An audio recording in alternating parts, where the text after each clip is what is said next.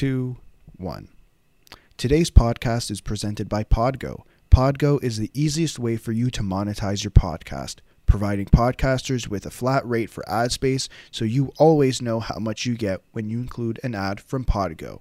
We recently joined as a member, and you can too. Apply today to become a member and immediately be connected with advertisers that fit your audience. That's podgo.co at P O D G O dot co. Don't forget to add the two on one podcast in the How Did You Hear About Podgo section of your application. Now get ready for the rest of the episode.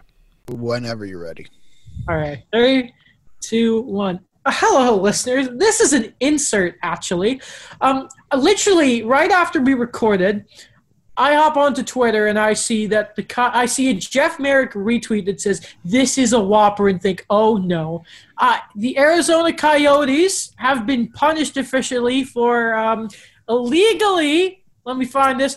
Um, a violation of the league's combine testing policy. Now, this has been a story throughout the year, and we finally have the NHL's decision on this. And lads, I'll just quickly read some of this uh, little thing by uh, from Gary Bettman.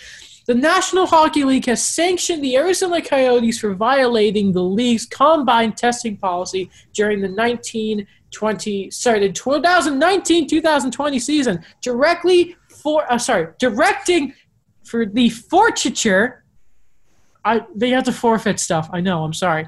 The club's second round. I swear, the rest of the episode is better than this, listeners. The club's second round pick in 2020 and the fr- the club's first round pick in 2021. Of course, that's probably because their 2020 pick belongs to the New Jersey Devils as a result of the Taylor Hall trade. The sanctions were announced by Commissioner Gary Bettman, who convened a hearing on the matter August 6th that included testimony from representatives of the Coyotes and the NHL. At the onset of the hearing, the club acknowledged that it had violated the policy by conducting physical testing on 2020 draft eligible players prior to the combine. In reaching his decision, Commissioner Bettman outlined key reasons for the policies and everything. I'll just go to this very quickly.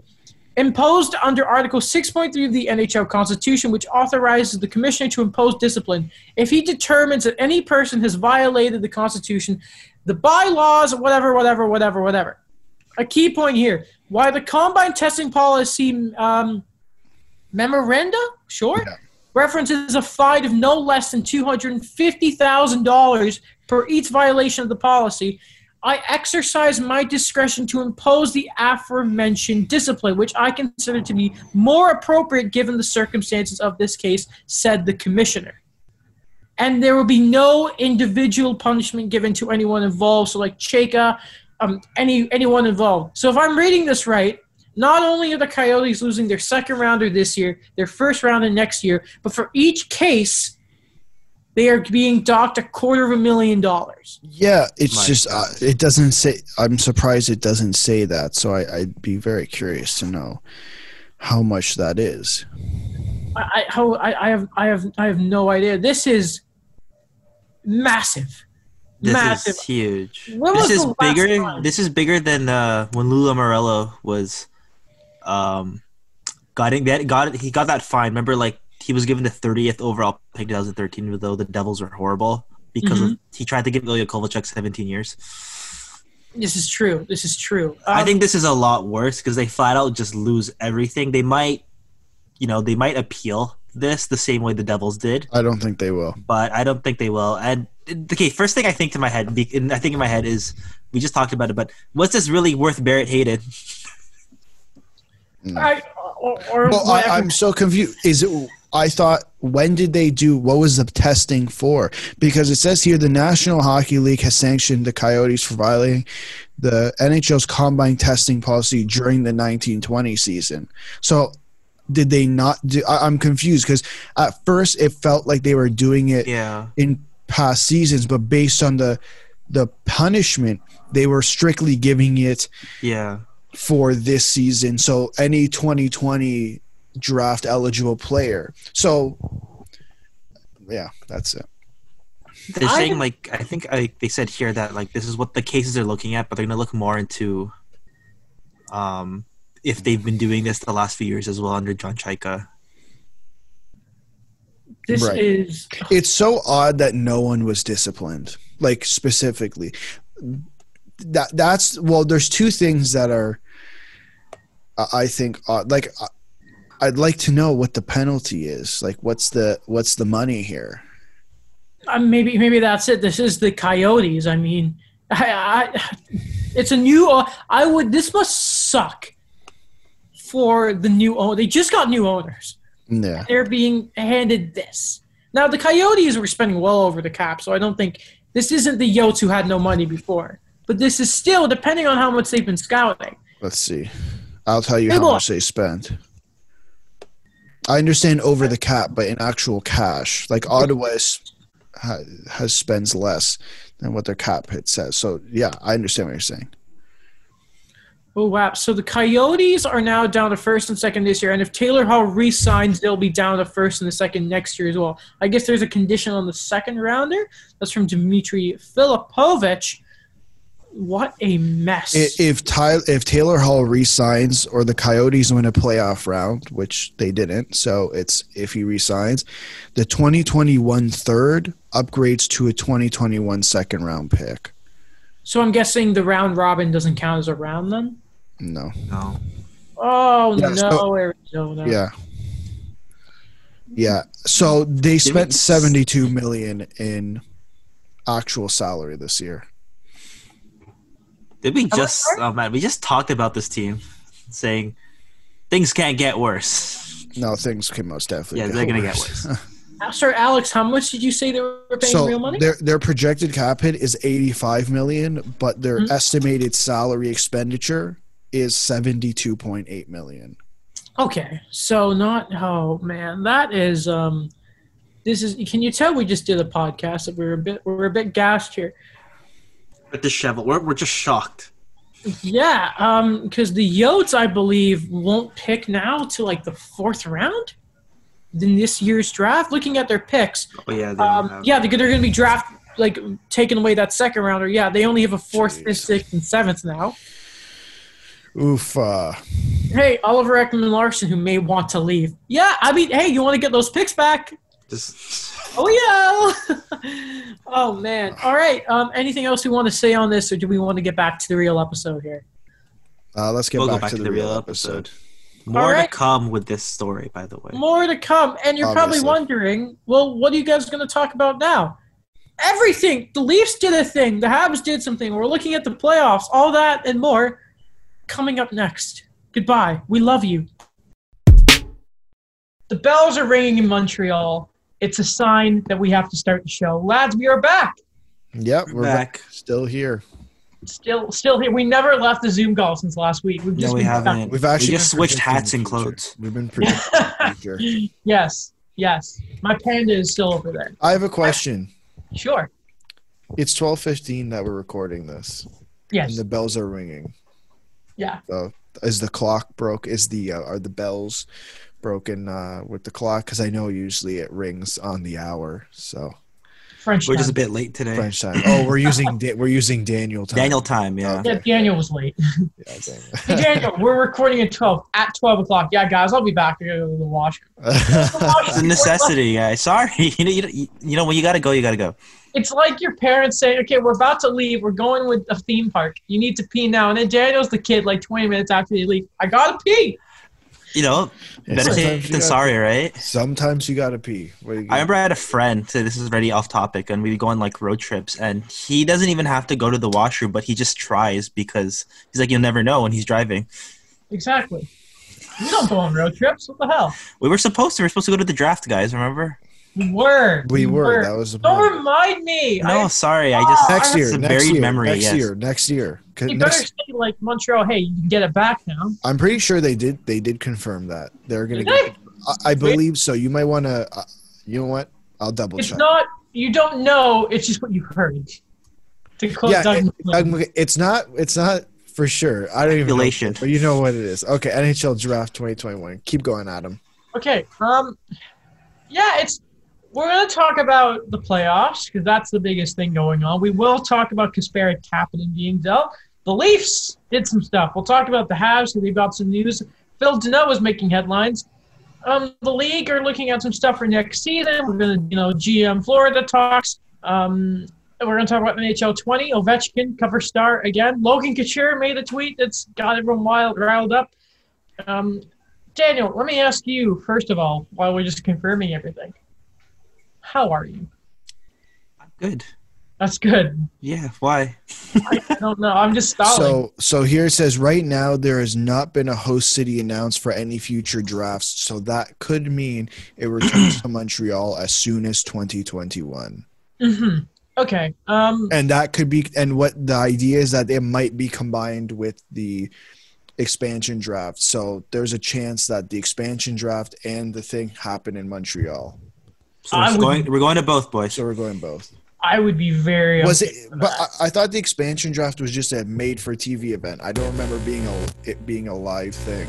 I don't know. It's like a more fan service thing now. I don't know. Well, they did see Fleury go to the Kraken. Yes, the I mean, yeah. Well, don't forget they also had the they had the expansion draft for Vegas during the award show. So maybe you just make it a giant monster event extravaganza. We'll see though. Um, Alex, there was something you really wanted to open the show with. Um, I mean, I feel like we should most definitely talk about it. Uh, yeah. Jacob Jacob Blake in Kenosha, I believe that's in Wisconsin. Mm-hmm. It is. Uh, got shot seven times and is now pretty much paralyzed from the waist down. Just to be clear, shot by a police officer seven times. Mm-hmm. Um, have we not figured it out? Um, doesn't look like it. There are I also. guess we haven't figured it out. Sorry, before before you go, if you like the excuses that or the the reasonings that people are coming out with, I have zero time for. I literally have zero time for, and I have a lot of time on my hands.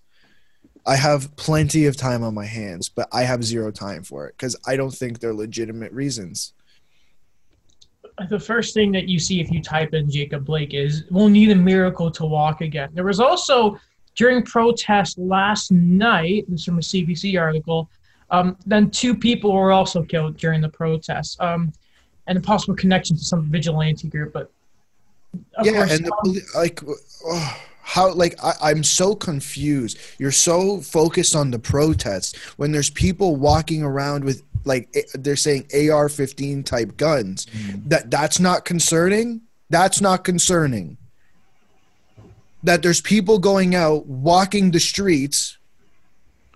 Like you can have a gun. Um, that's not that's not the point i'm trying to make here. The point i'm trying to make is the guys walking around the street shooting people with, with for what? Like you're that's not how this works. That's not how this works. Mm-hmm. daniel yeah, it's a pretty upsetting thing that you know something like this kind of happens. Reading up on the story, how you know he was a guy that you know he was nonviolent, he tried to break up a fight. Um, according to like a report, he was actually relieved when police showed up that you know they could take the matter out of his hands, and then suddenly he's the one who becomes the victim mm-hmm. the situation. And it's so sad that like his kids were in the car when this happened to him. There is, I mean, you know, started with George Floyd. Um, then it became Breonna Taylor. And it still feels like nothing has changed. Um, and that's that's really the worst thing here is things continue to happen like this. You, you know what the worst part is though? You know and, and for I and I think we sh- we can relate to this much more because we're in the industry. I'm I'm really tired of how the media is handling all this. I really am. Like it's it's so stupid. It's so stupid. Like figure it out. Like on multiple occasions, they have not been covering. They they have not covered this properly. There have literally been protests every day. Like in different cities, there have been different protests since the George Floyd. And as soon as other things started, for a week, we didn't hear like I felt like I didn't hear anything after the George Floyd protest, all I heard was about the the protest. I didn't hear I heard nothing about coronavirus. Nothing. Well, and and oh now now it's changed. Like you have 20 like a, a place like CP24 has 24 hours a day news. You're rerunning the same thing every hour. Like I don't know, figure it out. Well, it's that simple.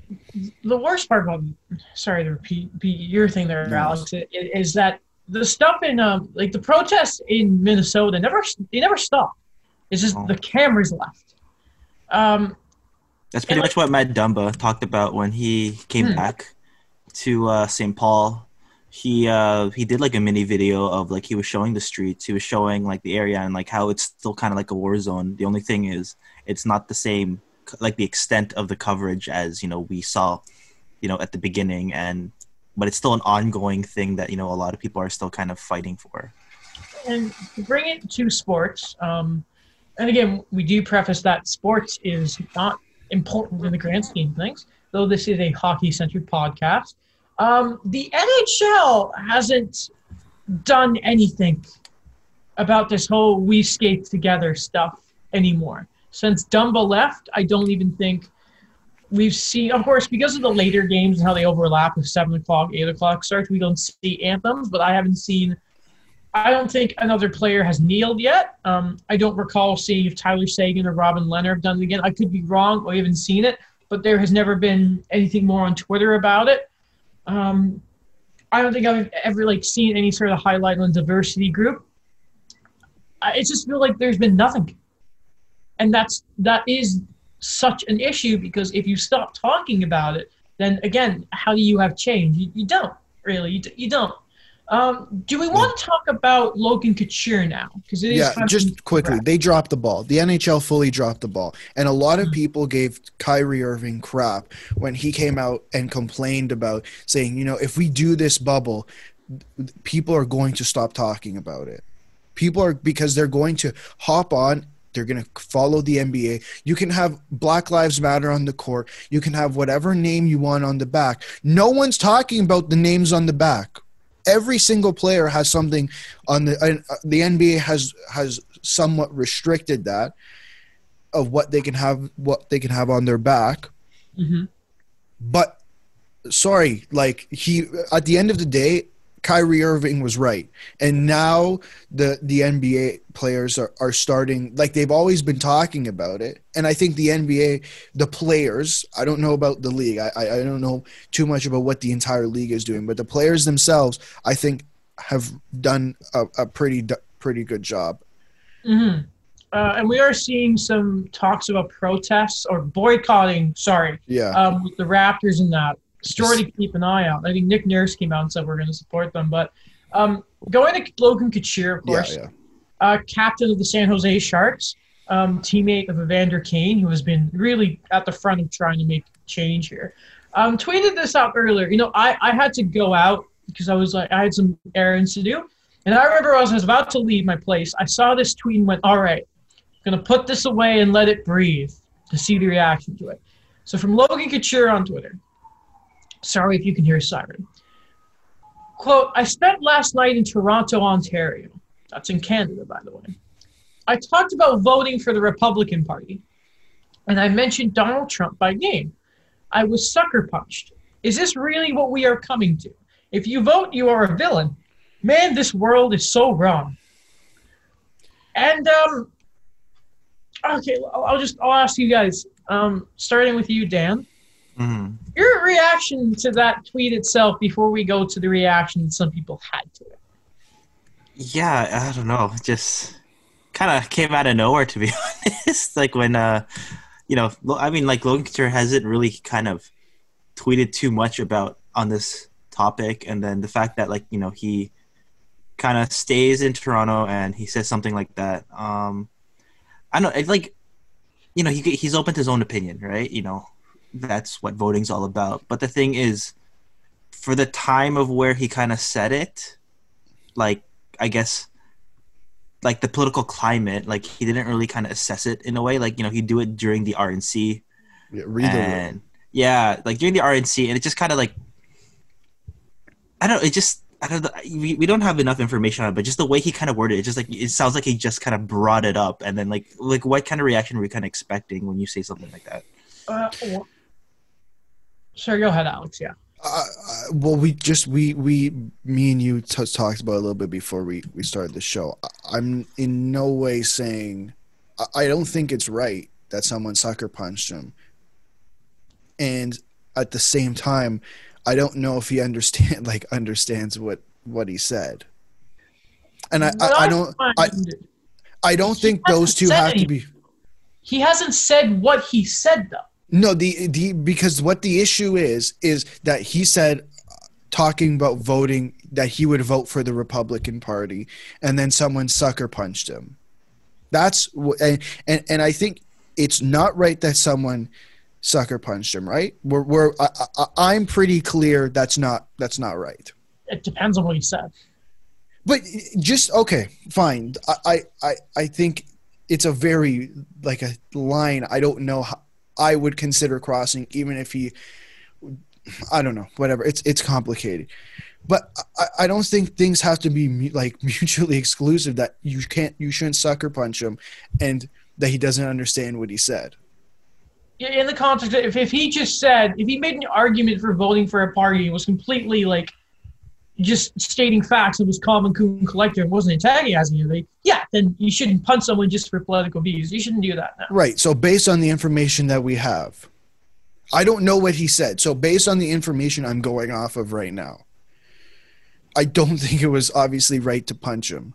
According to like replies, like his uh on the replies with things, he also doubled down saying his dad is a former police officer. I don't know how that kind of connected to the whole voting. He also bra- bragged about not voting, which I yeah, and I'm like, so kind of like, I don't, I don't like the thing is okay, like yeah, open his opinion, but I just I don't understand what the point of going on. And this is part where he's talking with Tara Slone, saying, "Last thing I'll do anything for Sportsnet." That was because he, Tara Slone liked a Leah Kessel reply to him. That was oh, his okay. statement about everything. Now I think it was once well, everything with the George Floyd came out. He did make a statement saying like my th- I played with you know teammates of all different color. Yeah. Tara Slone liked that, and then he's like, "What the hell?" Tagged her and said, "The last thing I do would be for sports." Then. So Jeez, that's so uh yeah. like I don't know. That's, that's, a bit nitpicky. I was like, I didn't even like I wouldn't even have known that if you told me. It's like, what are you doing? I just want to know what went through Logan Couture's head. Quarter to eight in the morning, and just thought, you know what, I'm going to tweet. I'm going to put this out. And, and like the biggest, and I kind of said it with you there, Alex, is I want to know what specifically he said because it, it, it feels like we're missing some context here. We're absolutely missing context. Yeah. And like he's purposely not put it out there. And like, it, it, and we had talked about apparently that his dad was a firefighter, but at the same time, like, uh, he could have been a firefighter because I know, like, depending on so he he what his dad was a firefighter. We saw right. Yeah, he retired. He, he retired in mm-hmm. um, October. And of course, like when you try and become a cop, they also tell you you have like other stuff lined up. So he could have been a police officer before. We don't know that. But then when you start, it's again that political landscape. When you're talking about you name Trump, you bring up the Republican Party not voting, and then you also bring up police officer and everything going on right now. And then again, you don't actually give enough. You don't actually mm-hmm. say what you said directly. It feels like he just tried and set up this tweet to be like to prove his own point. It, it, was really weird to me. It just I have I just don't understand what was going through his mind tweeting that. He's it's just it just feels like a politician just kind of saying, "I'm doing this for the people. I hate the liberals or the conservatives," yeah. and not actually saying anything about it. Yeah, because normally players don't endorse anybody. in Canada. Like I never really see it during election time. In Canada, I was about to say Tony DeAngelo. No, know in election time, election time in Canada. Yeah, and again, Tony Angelo's a different beast. Yeah. it, there's nothing. and Dustin Penner. Yeah, and Dustin Penner. Yeah. There's nothing wrong with saying that you support this party or that party. There's absolutely nothing wrong with you just saying I would vote conservative, I would vote Republican, or or liberal, like whatever. It's just it's so random to me. Like it just. I, I, think yeah. Sorry. Go. You just took a random step here. I don't get. I that's it. I'm confused by that entire tweet. Yeah, like at the end, like of course he he doesn't need to tell us what he said, but when you put it out like that, everyone's gonna speculate. That's what the issue is here, right? It's the same, it, and like he doesn't necessarily have to tell us what he said. He actually didn't have to tell us that this thing happened, right? Mm-hmm. So but now you put that information out there and then everyone starts to speculate you can't complain that everyone's making poor speculations because they're going off the information that you have put out on social media to the public um, I guess we should probably. Uh, I think Couture right now, by the way, should probably focus on training, considering how bad his own team is, instead of doing whatever he's doing right now. Focus on yourself. And I, I looked for a second. I thought Tony DeAngelo had tweeted something, but it was a parody account, and it was from Tony D Guido. I'm sure you guys have seen this one saying, "And yeah, this is not Tony DeAngelo. This is a parody yeah. account saying." I'd like to extend thoughts and prayers to my brother Logan Couture. One time I was two sh- was shot and killed by a liberal. I'm okay, but I died. I'm I'm curious to see how is how what happens with his team because we've seen an example of the like something not exactly this scenario in the past uh, in football with Drew Brees uh, mm-hmm. coming out and, and and questioning the situation that's going on uh, and it was specifically about the the kneeling and now he after the George Floyd incident I believe he doubled down but then a couple of his teammates and I don't remember the teammate's name I want to say it's Michael Thomas but I I, I could be wrong I know it was um, it was a person of color one of his teammates talked to him about it and and got it and then Drew Brees kind of got get got a better understanding of why they're doing what they're doing. I wonder if the same thing happens here when it comes to Logan Couture. I don't know. I, I think Evander Kane will have to will want to have a word with Logan Couture. Because at the end of the day, that is it's so weird.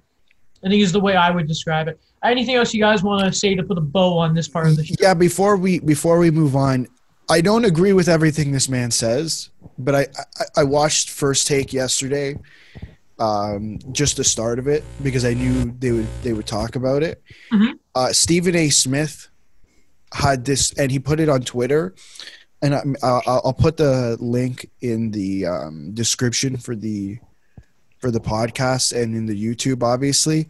And it's here's what I want white America to understand, and I think he does a really good job of explaining it. And and, and even back when the whole George Floyd incident uh, obviously went down, the the George Floyd murder. I think he did a really good job at kind of walking people through what the issue is here, and he gives his own story. And I think his own like his story to me was pretty surprising. Mm-hmm. Um, Daniel, anything else you'd like to say? I'm just still confused, to be honest. Um, I, yeah, I that it. was a lot to uh, when I read that on Twitter and just kind of looked through everything. Um, I really hope that this story continues, not for the entertainment aspect of it, but just to understand what the heck was going on. Uh-huh. Um, and it just, as a final thing, I think we like to say, it doesn't matter if you're black, you're white, you're brown, or anything. We're all people here, and everyone should be treated equally. Just Thank you. Don't be yeah. a crappy person. All right? Yeah. People, don't be a crappy person. We're all people. Okay? Mm-hmm. I love people. You love people. All right. I get along with two Leafs fans. All right. Yeah, Leafs fans. All right. So just and a Ducks. I have the hat. I have the hat. I'm and, a yeah, fan. a Ducks fan. Yeah, we mean Mike, not Daniel. Um, but hey guys, um, it's a it's a sharp turn, but one we need to make regardless. Uh, Alexander Ovechkin, for the second time in his career, will be at the front of an NHL video game on the cover. Sorry, NHL yeah. 21. Ov. Yeah. He's there for the international release because sometimes in Sweden and Finland they have different ones. yeah. And, you know, Sweden last year, even though he's he's Calgarian, whatever. Guys, Ovechkin, he's at the front. Alex, what do you think? He's good. He's handsome. He's good. Oh, yeah. I like it. I like the choice they made. I mean, it should have been David Arias, obviously, or Cody Ceci. Yeah. MacKinnon. To keep it regional, you know. MacKinnon, yeah. yeah. No, I, I do like the Ovechkin um, cover. Mm-hmm. I think they added some pretty cool things to the game. Just saying hey, I like that trade. If if that trade deadline stuff is the only stuff they're adding to franchise mode, I'll be a little disappointed. yeah, it's good. It's I better mean, good though. They're they're like six years late on that one. FIFA's had it for a while. GM connected. Everyone yells. That, that's actually like it was like I don't know, like FIFA. Yeah, it just gets so much. Pre- I think this NHL will be a lot better. I like the colors to be honest on twenty. I know that's a really random thing. like the like the pink. I don't know why. like it, it okay. worked. Okay. If it worked go, with the youthfulness of uh, go, Auston Matthews. Yeah. If you go look at um, the FIFA cover, the NHL cover, and the UFC cover, they all use the same color scheme. It's by far the funniest thing ever because uh, that's never the case. Yeah. the best part is how everyone thought it was Pierre Luc Dubois. Yeah. Like, no, they're not gonna put no, a, a blue jacket on the cover. Sorry. Sorry. what are you doing? I apologize that Columbus is a small market. That's was not happening. Was um, it 2015 or 16 that it was Kane? So Toews. It was supposed to be. It was Toews and Kane. Yeah, but Kane had that legal then issue. He had, then he had his incident. How in the hell was Carey Price not on the cover that year? He won the Lou Marsh. I'm, I have never gotten over the fact that he didn't get on that cover, or that that PK didn't get for uh, 15 and Berger. I love Pat. I love Bergeron. You know what's funny? 2014, Brodeur was on it, and he played like 40 games that season. It, it's terrible. Like I like Ovechkin. I was like, but MacKinnon. But, but it brings back memories though. Like Exide played 08 when it came out. Yeah. Um with the young Ovechkin with the original. I should have brought it. I have it still. Um, like with the, the original. It was yes, nice. the original like. I mean, not original, but like the early 2000s jersey had, you know, like the same Mm-hmm. one we see with Jagr Yeah. on it. Um, yeah, that game was so fun. I remember uh, playing that, and I was like, "Wow, the graphics can't get any better than this, guys." The Uh, Leafs have Yuri Toluski in this. Oh my god. They're Alright. gonna develop. Holy. All right, all right. And this young Um, Carey Price and Cristobal Huet as like the tandem in uh, Montreal. I'm like, yeah, it's amazing. Christopher Huey. That is a What a that is- name. You backups ago. Um, Yeah. Highlight of his career was when Price got pulled in that amazing five nothing comeback against the Rangers. That's when I don't know, he man. He was the backup on the Chicago Blackhawks 2010 team. sure. Guys, can we can we get the St. Louis Blues breaking news that we had before? Because I have We an- Oh yeah. I, ha- I have another piece of breaking Breaking news. news. Okay, well, St. before we Louis do that version. one, yeah. So it came out right before the show. Alex, let us know. Uh, Vladimir Tarasenko, good player for the St. Louis Blues. The Vladdy Daddy, the Gladiator, uh, is re- needs to get additional uh, surgery on his shoulder. He'll be reevaluated in five months after missing like the whole season from his original surgery. What else do you have for us? So this is from Jim Thomas, Blues hockey writer for the Post Dispatch. Uh, I guess there is uh, Armstrong's doing a press conference right now. Mhm. Uh, Armstrong said 20% of the team's roster had COVID 19 and it affected their conditioning and fitness level. Yeah, because they want to. They Oh, yeah, yeah. a bunch of them got it right. That's Yeah. what happens when you go to a bar in the middle of a pandemic. Yeah. I hope they're okay. Is that Binnington's excuse now that he looked like a sieve? You mean the Just fraud? Saying. Sorry. I said, you mean the fraud? Oh no. I can't. We're I, bringing that up now. I, I, I, I don't think it's the hill I'm going to die on, but anytime Mike's on the show, I'll bring it up because I know he'll get upset. All right, He's not a Jake Well- Allen fan. No. Let's let's not talk about. Okay, let's move on. Yeah. That's my breaking news for now. All right, Um, thank you, Alex. We'll take a we'll take a very quick second here to acknowledge the retirement of Mike Green. Um, oh my God, the Oilers. I know they didn't give up a ton, like a massive amount, but man, that trade. Yeah, it's unfortunate. Yeah. But let's celebrate Mike Green. He's I like Mike Green. He had a great career, Mike Green. I'll Yeah. get his hockey DB up quickly. I think I shared a memory last few episodes ago about how I learned about Mike Green, and I remember it was it was the year he put up like seventy six points, Mhm. And I was like, this guy has to make the Olympic team, like for two thousand and ten. You know, like I think maybe I wasn't as as much as a, a numbers guy as I am now with like the defensive effort. Like he really was like a fourth forward, but I really thought he should have made the 2010 team. And then when they came out with the team, I was like kind of shocked with who made it, but it ended up being like an amazing team. But I remember uh, he was like with the final cut with like Phaneuf when he was on the Leafs, uh, Mike Green, and then it was like, is this 18 or 19 year old Drew Doughty going to make the team? And then when Drew Doughty made it, I was shocked because I was too used to like 2002, 2006 when like Wayne Gretzky would pick like literally every like guy who was like older than 30.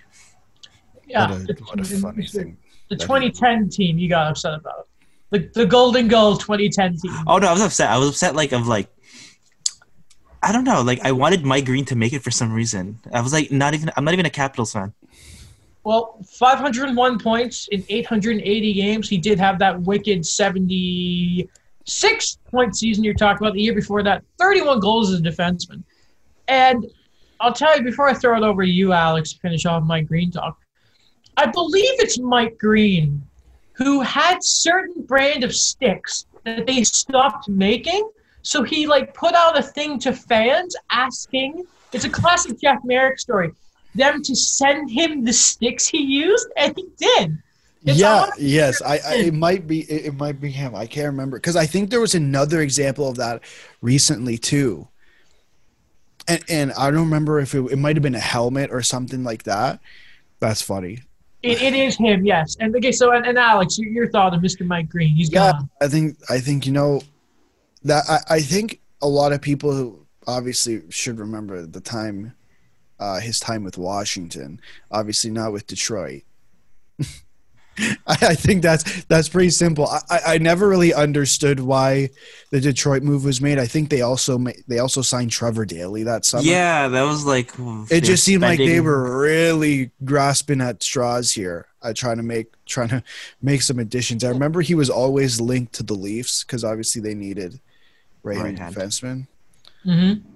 Uh, of course, I would have liked it, but listen, Mike Green's uh, my, he wasn't part. Was he part of the um, Cup win? No, right? No, he wasn't. No, he was, he was already on Detroit. He was part of the fun Capitals before they started going. You know, we need more defensive-minded coaches, so they got like Adam Oates, uh, Dale Hunter, and then uh, I guess Barry Trotz. Ah, never heard of him. Yeah. Um, and Don't yeah, it was. Guy.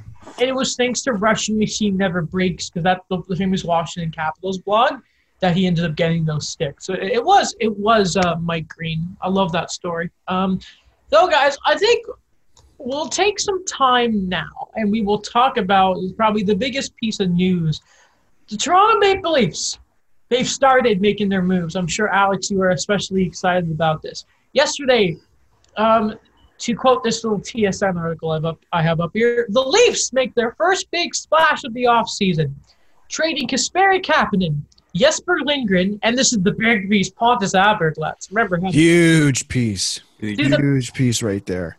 Pittsburgh Penguins in exchange for their first rounder in this year's draft, 15th. That is the pick before Montreal, fun fact.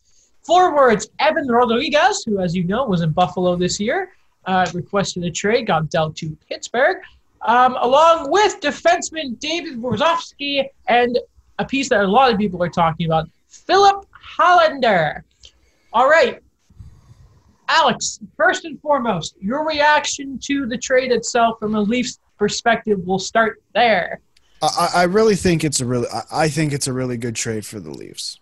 Mm-hmm. I, I know a lot of people are critical of it. Well, certain factions of the fan base are critical of it, and I think we should acknowledge uh, those people because they're a big bunch of babies. But um, it, it's it's very it's a really good like trade. I I can't the fact like listen, Kasperi Kapanen is a third liner on this team. Number one because he is on the right side, and Nylander and Marner are also on the right side. Number two, the only time he's succeeded or met ex- expectations when playing in the top six was the one time that Nylander held out. Every time he played with John Tavares, then he played with Auston Matthews again. He just did not look good. He simply did not look good. Like, all right. Oh, Daniel's gone. Okay, let's uh, pause it because I'd like to hear his thoughts. We are in now. Three, two, one. All right, back. Technical difficulties. Alex, you were talking about Kapanen. Uh, he's unfortunately a third oh. liner. Unfortunately, he's a third. He's a third liner on the Leafs. Now, there's questions of whether he can play with superstars. Like he's fast, right? Uh, I mean, his breakaways are extremely questionable. He throws sticks. yeah. Right? So, like, I think there's a lot of questionable things, and I think it's great that the Penguins want to try him with Crosby or, and or Malkin. Um, I don't know how things are going to work out. Like you look at what's happened with guys like Chiasson, with guys like Kassian, but those are obviously different guys in terms of how they play, and it just seemed to work out with uh, McDavid. Mm-hmm. Is it is it is Kapanen the same type of player? Like I think his weakness is.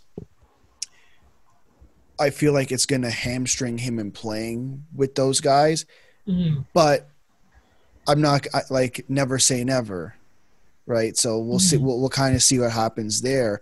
I think the fact that you got 15th overall, the Penguins' second or third best prospect, that alone, I think, I think is a pretty damn good deal. Um, in terms of getting something in return, uh, Evan Rodrigues, I think, like we'll see what happens. I think it's a matter of is he can he like his he's arbitration eligible and he obviously at the end of this at the end of this season, does he resign for less? If not, I, I'd let the guy walk. And then David, what's his last name? David Warefsky. Sorry, say that again. Warefsky. Warefsky. Warofsky. Like that guy, that's an AHL guy right there.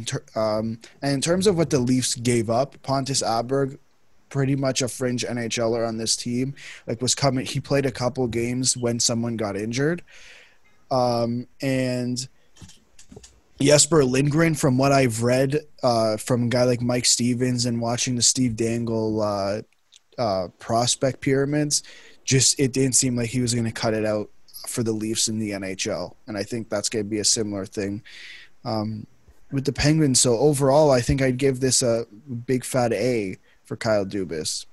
Mm-hmm. Uh, uh, Daniel, your thoughts for the Leafs in this deal? Uh yeah, I think I don't know. Like I like I I'm gonna like talk more about like the Pittsburgh side too, but just kind of what Pierre LeBrun said in the Athletic, it just mission accomplished. That mm-hmm. they got back into the first round of a deep draft. That I don't know. It just I feel like this is a still a steep price for Kasperi Kapanen. Like we talked about what that fits kind of kind of be like. I think on the Toronto side, they got what they wanted. They recouped assets. They got like you know interesting guys that may fit here and there. We'll never know. We'll we'll know like eventually, but just the fact that they were able to get something of this value for a guy that I see as a surplus. As much as I am a fan of Kasperi Kapanen, he was a surplus on this team. He wasn't yeah. going to get higher on the lineup unless you know pending injury. But even then, he was still he was still taken over. You know what I mean? Yeah, yeah. And when he goes to Pittsburgh, I think Ray Ferraro talked about an overdrive. It was he doesn't he has that hesitation of like how is he going to fit with things? You know like we've talked about in the past like who have you put with crosby and malkin? You know not necessarily guys that you expect to kind of mesh. You know when phil kessel went there he didn't mesh in any of them and he has to play on that power third line. And yeah. I look back on so many of these teams where I think they were talking about, with the exception of Marian Hossa, there's never been like a big acquisition guy that you actually play with Sidney Crosby. Like Jarome Iginla didn't play with Sidney Crosby. James Neal, like he went back and forth. And, you know, you look at guys like the past of Pascal Dupuis and Chris Kunitz making up your first line. And then, you know, you had Dominik Simon and Conor Sheary, you know, playing that, playing with Crosby. So I, I've, the fan in me wants to see Kapanen kind of fit in to put in that 20, 30 goals. You know, we never know. Like maybe his hockey IQ will match up with his speed now. But I realistically, I think that you know this was a huge risk for Pittsburgh, but it's a huge win for Toronto. And I think Kyle Dubas had to come out with a win based on how the season went. Like he really needed to like hit the ground running. And yeah. again, Jim Rutherford, like I don't know, like I don't know how this trade, what what he was kind of doing. Like they made a joke where you know when that gif for Milhouse throws the frisbee to himself. And yeah. it's like Samuel Poulin, who's like the only pros like notable prospect now on Pittsburgh. Yeah. Like this is him at training camp, and it just made me laugh. Oh, Getting God. dealt for Domi, by the way. Um, oh. What I like about this trade, I, I actually really like it for both teams, is first off, the Leafs get that first round pick back in a roundabout way for the Marleau because um, you know Kapanen, Kapanen even before the, the, pandemic, it felt like he was going to get dealt this summer. Yeah. And I mean, I think of all the guys, and we'll talk about the James Mirtle, the Teenage Mutant Ninja Hurdle, Mirtle that he is. Uh, there are a few more names out there for the least. We'll talk about in a second. But I think of a lot of those guys out there, Captain was going to get you the most value. Um, well, there was a bidding war for him, right? Yeah, I think I, I, I texted you. Teams night. were talking to him, but I don't like that's going to create interest. But again, that can just be calling up, "Hey, what up? This is what up." Of All course, right, and, yeah. like the price, like the base price was like a first round pick. It, yeah, it was, yeah. Their goal was to get a first and a prospect in any deal, uh, regardless of the team. Apparently, they tried. They, I believe, they called the Hurricanes. Yeah, and tried to get their first round pick back but they weren't going. to They didn't want to pay the price for that. Um, and from the point of view of the Pittsburgh Penguins, I know a lot of people are going to laugh at Jim Rutherford. And was it a lot to give up? Yes. But here's the thing that you have to like about Jim Rutherford. I often complain about my GM, the have uh, uh, the Habs GM version of not doing stuff. Kevin Cheveldayoff in Winnipeg was getting crap for years about never making moves. Um, I'm sure Leafs fans, if there weren't going to be moves this summer, there was going to be uproar. Jim Rutherford makes moves because you know what? He recognizes the position his team is in. And it's like, I don't give a crap if in a few years this guy's in front of my team. I have to win with Crosby at 33, and I have to win with Malkin now, Chris Letang now and he just keeps going to make the. And like, let's be honest, he has his top six guys. You have Guentzel, you have Zucker, you got Malkin, you got Crosby. And if anyone's going to make Kapanen kind of fix his game and stop shooting at the damn chest, I think it's going to be Malkin and Crosby. Um, I know, and, and the guys on Hockey Central are very, especially America, making the comparison of Kapanen's just another sort of Carl Hagelin about the fast, no finish. But also, what people don't forget about Kapanen is, and if he can turn this on, this is what's going to make him very special in the case of the Penguins. He's a bastard to play against. He's a bad. Yes. For ten games with the Leafs this year, that's it. But he can do it. There's the pen- There's the potential there. So, but then he has to do it. That's the issue. Yeah. That's what the issue is. That's why he was traded.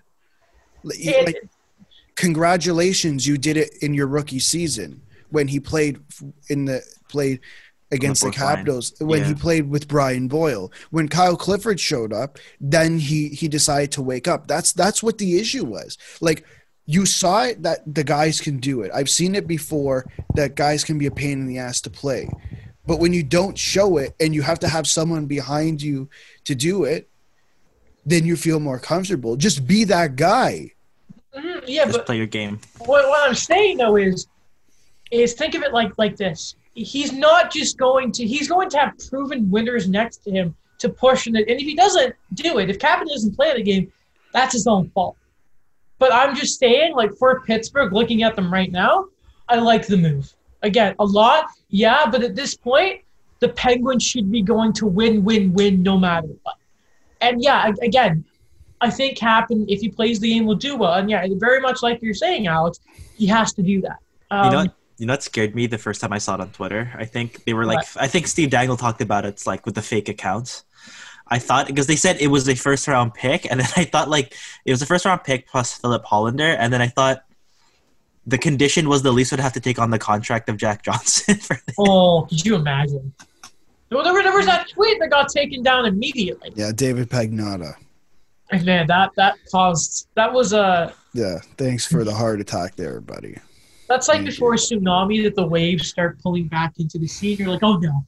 And then yeah. they come back, and you're like, oh, okay, just a big wave. Uh, uh, yeah, it, it's it's definitely. And I guess let's get into this now because I think it's an important thing to talk about because there's multiple critics of this trade who, at the end of the day, I, I don't take their opinion like like I don't I just don't take it because I don't care enough. Mm.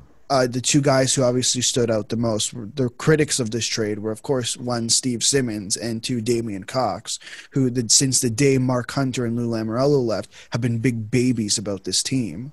It's just a fact. Like it's it's straight up a fact. Complaining about, oh, we can't rate, we can't grade the trade until Dubas actually spends the cap. But when it was Lou Lamoriello, that was never a freaking question. When you mm-hmm. dump uh, how much six point six point eight and what seven million dollars for Dion Phaneuf, That wasn't a question then. It was never, oh, what does Lou Lamoriello do with the cap space? It was, oh, uh, congratulations, and then you sign Matt Martin right, for two and a half. I'm captain in front though, like. well, no, no, I it's there's I, I don't see why you're create why you're automatically going for the criticism. Look at the trade at the moment. Tell me what you think of the trade. I don't care what you think of the trade. What he does with the cap space, that's a separate issue. What do you think of the trade? Stop telling me what you think of the trade in uh, seven weeks when free agency hits. Mm-hmm. So, if you look at the trade individually, it is a very good trade for the Leafs. They got a prospect, they got the first round pick back, which you guys complained, not you two, you know who I'm talking to. You guys complained that oh they had to give up a first round pick for Patrick Marleau thanks to again another Lou Lamoriello contract that we all knew was going to be a pain in the ass to get rid of. Um, back in the first round, still complaining, mm-hmm. and you got you have to like I know Adam, you don't want to be make it part of the thing, but it's indirectly giving you three point two million dollars in cap space. Mm-hmm yeah, no, my problem is I hate saying you traded the cap. No, you traded cap and, and you have the cap space. I hate saying you trade cap space, but yeah, you're right. That that is such a like the fact that the Leafs have that space to work around is massive for them because of we know that the cap is not going to move for mm-hmm. three years at least a significant amount. Um. Brian Birkenau will tell you that maybe it's you know, longer than that. I, I don't know. I'm scared to talk about free agency in a few weeks, much less the, the cap a few years um, down the line though. I'm just to be honest, like my final thoughts on this is I'm just happy. Like I'm still thinking about it now. I am just so happy of what they were able to get for Kapanen. Like I really thought like they were gonna go out and go like, hey, we we want a second for him because yeah. because like teams knew that the Leafs were kind of pressed uh, against the cap, and this is not a guy that you know he's not part of like that that main core. I think, mm-hmm. and yeah, I don't know, just you know, like Pittsburgh, they got what they wanted. They kind of this kind of helps with the window. I think like adds more depth to them. You know, defense for them is another issue. That's something I think Jim Rutherford is going to still fix. But for the Leafs, just the fact that like they got Hallander in the trade and just recouping these assets wherever wherever it is is just a big win.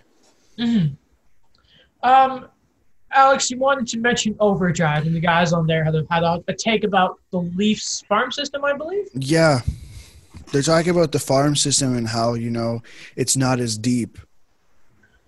Well, that you, happens are, when are you're you like, wa- are you watching the team on the ice or are you not? Like half more, like half the team has been developed by the Leafs. Mm-hmm. So you tell me what happens when when a team gets good, trades draft capital, and prospects move up. Like, let's figure this one out. It's quite simple. They're playing. They're playing. Yeah. Like it's as simple as that. They they've graduated. They're playing. Yeah. I think a big thing is just what I this is my opinion. Is just they look at like, you know, relative weaknesses around the team and you know certain certain pitfalls, and then they kind of look at like organizational depth and say like, okay, you know, the Leafs don't have anyone to kind of fix this. And I think for me, a big thing is Frederik Andersen, is that they look at like the goalie prospects they have now, and it's a guy that you know in the year is going to be UFA and Andersen, and they they feel like oh we don't they they haven't gone out and got you know a goalie of the future kind of thing. Like you don't. They have the Ian Scott. They have the Joel well, Woll. Well, Daniel. Yes, I was leading to that. that yes. Up, uh, the we're, here. Before we talk about the James Bro, some about the other guys on the move. Yeah. Now, they always say that you be careful drafting goalies. Now there are originally I think like the three of us believe that if New Jersey, I believe they do have Arizona's first now. Um, that maybe they could looking at they could look at sorry drafting Yaroslav Askarov. It'd be a smart he's a clear cut number one goalie. Some people say he's better than Spencer Knight. I'm, I'm, I'm guessing Daniel, you definitely want if he can fall that far. Yeah, if he can fall the Leafs getting Yaroslav Askarov. Yeah, the only thing is like a lot of you know kind of simulations right now. A lot of mock drafts are saying that the Hurricanes are taking him at 13th because yeah. like looking at their goaltending. Yeah. That, you know, Alexander Nedeljkovic hasn't really become that guy I thought he was going to be for them. Um, but if he does drop, and I okay, like I actually was conflicted here. I, getting ready for this episode, I was conflicted because I'm like, if Jake Sanderson falls, he's not.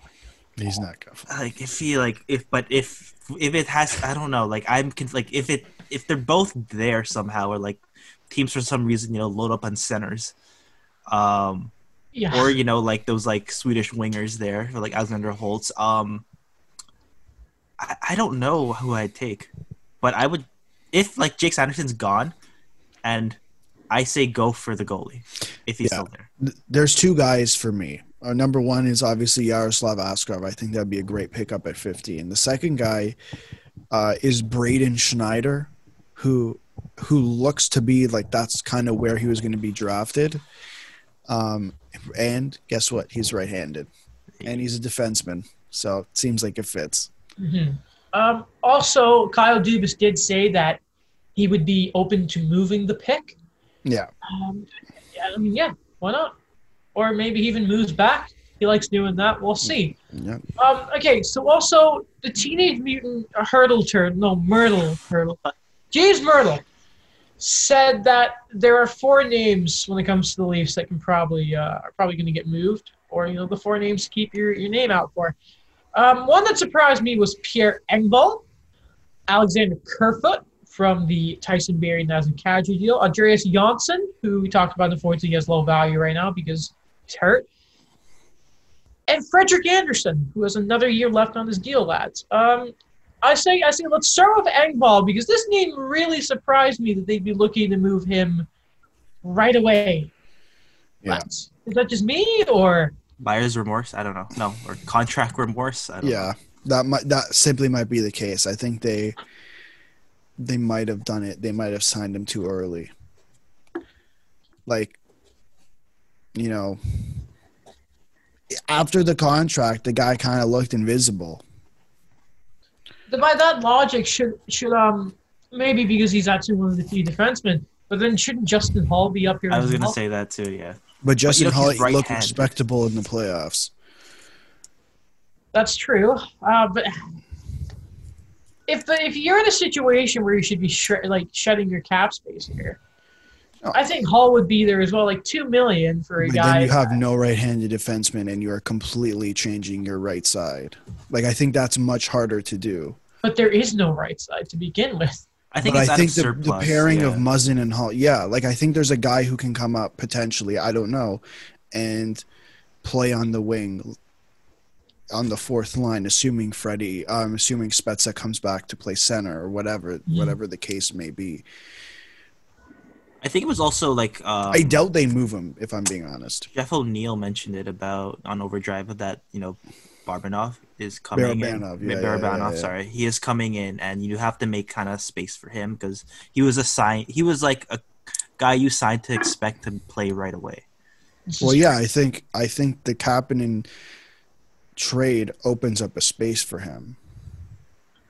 Essentially. Um, yes. Next up here, we'll talk about Andreas Johnsson. Um, the mango, but he, yeah. he's a bruised mango right now. That's the issue. Yeah. So I, I you're selling low on an asset. That's that's the issue. Yeah. Yeah. I, I, sure think it's like, like, a wait and see for me. I think it's a wait and see that you know let him play it out, and if you're still kind of strapped or you want to make that big move, then you you trade him at the deadline. The issue here, and and I and I think maybe we could we should combine Kerfoot and Johnsson because I think it, it they're so together in what the hell's going to happen the issue with Johnsson is he's injured. Any other if Johnsson wasn't hadn't been injured all year, pretty much, I would have said Johnsson's your guy to go because he's a winger. And I think you can kind of go out and get that if you need, or you can have someone replace him. Uh, whereas Kerfoot is like you're going to go get a third line center from where, how, right? I think it's a little bit harder, and I think when the issue with Kerfoot I found all year is he got injured. He had the face injury back in November. And then he came out and and apparently he dropped some weight and it was he found it really difficult to to put it back on. Obviously, I think he was drinking from a straw, uh, similar to Brendan Gallagher now, and but when the playoffs came, he seemed like a completely he seemed like a much better player in terms of playing that third line center role. Right? So I, I don't think it makes sense to move Kerfoot. I could see them moving Kerfoot because they don't want to sell low on Johnsson. But I, I think it's a dangerous move to move Kerfoot and not get something back in return that can potentially fill that role the final one, um, I, I, was surprised by Engvall, but this one's really weird to me. I understand Frederik Andersen has had, whenever there is that key game in the series uh, against the Boston Bruins, both times, and then of course Columbus, he's kind of let in those few soft goals. Though I don't know the year before he's gone why you would trade the goalie who is probably the main reason you made the playoffs. Yeah, I don't understand it. it. It's a tough one. I don't think Frederik Andersen actually ends up getting traded. In my opinion, I don't think it happens. Just uh, my guess is they're testing the market just to see what he is because I think they can go out there and I don't know what the goalie market is. Like you're kind of stuck at two main guys if they hit free agency and Markstrom and and Lehner and then from there, what else really is out there on the starter open market? We don't know yet, but a guy right. like Dobin could be out there. But is he a start? That's the that's the one B. Like Khudobin's a one B type guy. Like he's going to play forty games. Do you trust Jack Campbell to play forty games? I don't know. Personally, no. But I, I I'd imagine they're just testing the market. I don't think he ends up actually getting traded. I, I think what the issue is is you look at what they've done in the past with UFA pending UFAs in Bozak, in Van Riemsdyk, in Gardner, and not even testing the market at all, or even looking to see what they can get. And I think he's just doing his due diligence. Mm-hmm. And Daniel, sorry, I don't even think I, I was asking you there. Sorry, buddy. Um, you're thinking on, on all four of these guys and the possibility of moving them. Yeah, I don't know. Like they've kind of mentioned it before um, on TSN about you have a lot of options with Frederik Andersen That the roster you have now, you could just play out his contract and you know kind of just go for it. And your redeeming piece from that is that you went for it and cap space or he signs a hometown discount.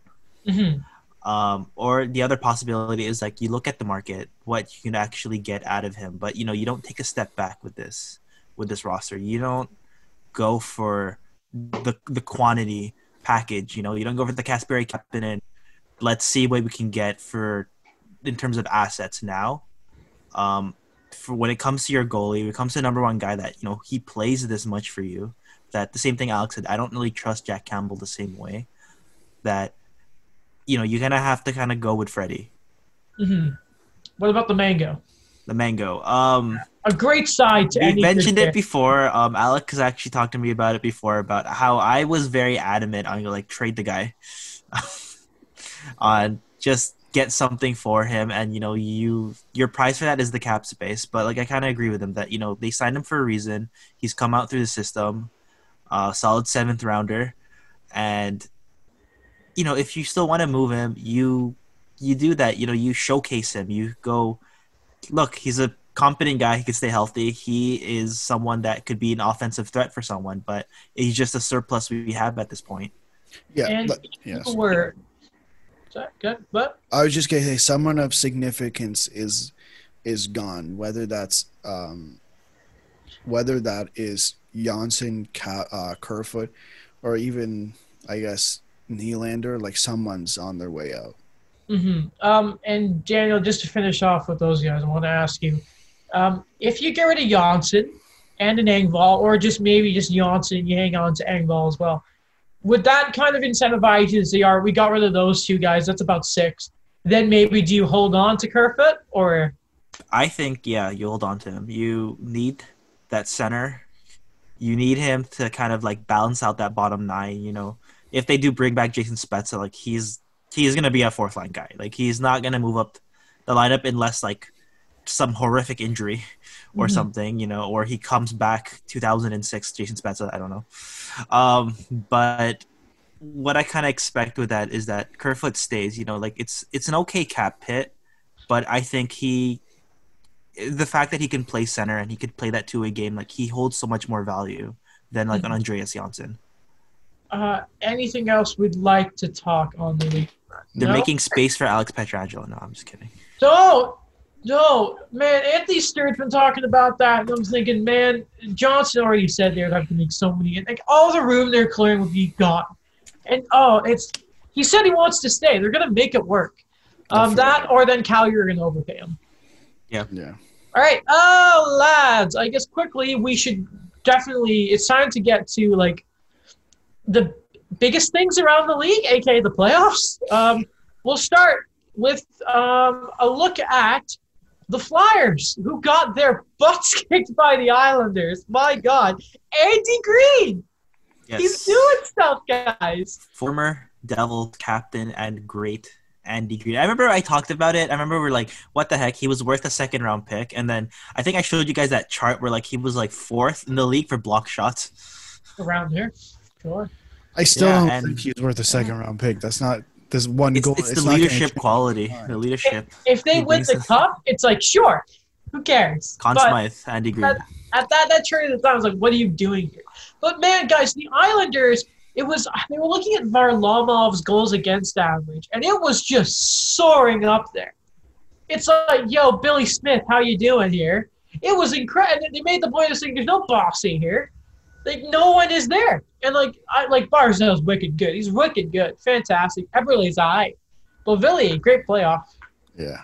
It, but I, Philly, top guys need to show up here. Yeah. Where is Giroux? Is he missing? Well, he's been missing a few times, you know, throughout the playoffs. Not this playoffs, but like you know, it, it's a streak. Like I don't know, his postseason's been a bit shoddy. Yeah, it's definitely uh, not looking too good for Philly. I, I think I deserve. I, I, New York deserves an apology from me. I think we gave them a lot of crap. I think Adam deserves. I think we called them should boring. Give them, I think Adam should give them an apology too for saying they wouldn't make the playoffs. But uh, it's just my opinion. But yeah, no, like that team looks. Uh, wow, that team. I mean, yeah, Daniel. Daniel said right. They they look boring, but they're winning. So they don't care like even Brian, even Brian Burke uh, said he's like, I do not like the way they play, but they are winning. So, oh it, it, man, I wouldn't mind. It's funny that the, the Islanders are almost the. Um, we were we talked a lot a lot of credit to Columbus for what they were able to do in their run, though it is like the Islanders are kind of the um, the polished up sort of. Um, it's kind of like what a Porsche is to a Ferrari.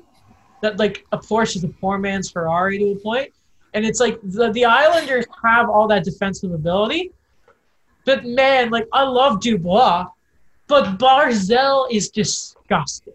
That guy is otherworldly. And only game one, I believe game two is at three o'clock. I want to say today. Yes. Three straight games of hockey. We're back in three games. You love to see it. Finally. Man. Oh my god. Though I, it's almost a cliche to ask guys because the simple answer is um, top guys need to score here. But I, I, mean, is there anything more you need to say? How do Philly answer back against Barry Trotz and the New York Islanders? Uh, I think you said it. I don't. I don't. I don't know. I don't know how else to to say the top guys need to show up. Like I, I don't necessarily think. I don't think it's necessarily fair to blame Carter Hart. No. No. I think it's really hard to make that argument for me. Uh, but I think yeah, like those guys need to show up, and I think it's it'll be a different ball game. Like I think it'll be a it'll be a more interesting series. Like in no way, if the big boys in Philly show up, it's going to be any easier for. It's going to be totally easy for Philadelphia to get past New York, but I think it makes it a more competitive matchup. By the way, Claude Giroux in these playoffs, ten games, four assists. Oof. That's it. That's uh, from uh, from Claude Giroux, the man who had a hundred point season not that long ago. Claude Giroux. I'll tell you one guy though who was not um, who was definitely not underperforming. Nathan MacKinnon is killing it. too bad the Islanders are not the Islanders. Too bad the Avalanche once again are banged up. They've um they were up to nothing in game two. Dallas Storm, have you heard this before? Storm back to a massive win. Um, their best defensive defenseman, Erik Johnson, is hurt. Their starting goalie, Philipp Grubauer, is hurt. Uh, things are not looking good for the Avalanche right now, guys. The team I thought were going to win the cup, down 2-0 Dallas well, Stars. Listen, they've been in this situation before. I think. Yeah. Like they've kind of like gone through it, but man, these games like against Dallas, like they look like a different team. That you know, like the goals are there, but like just they're bleeding.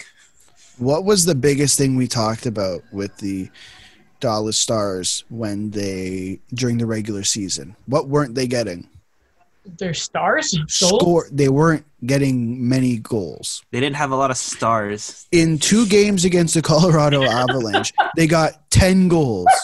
Get out, Daniel. That was so crap. What did he say? I'm like they don't have. They weren't having enough stars on the team. oh, funny. Yeah, sorry. Go on now. and then it, against Calgary, they got uh, five goals in a game. They got five goals in another game. They got seven goals in a game. Like I feel like they're just scoring. Yeah. Miro Heiskanen. Oh, like, if we're gonna talk about someone who's otherworldly, he's otherworldly. Hi, Q's. Hi, Makar. I'm here too.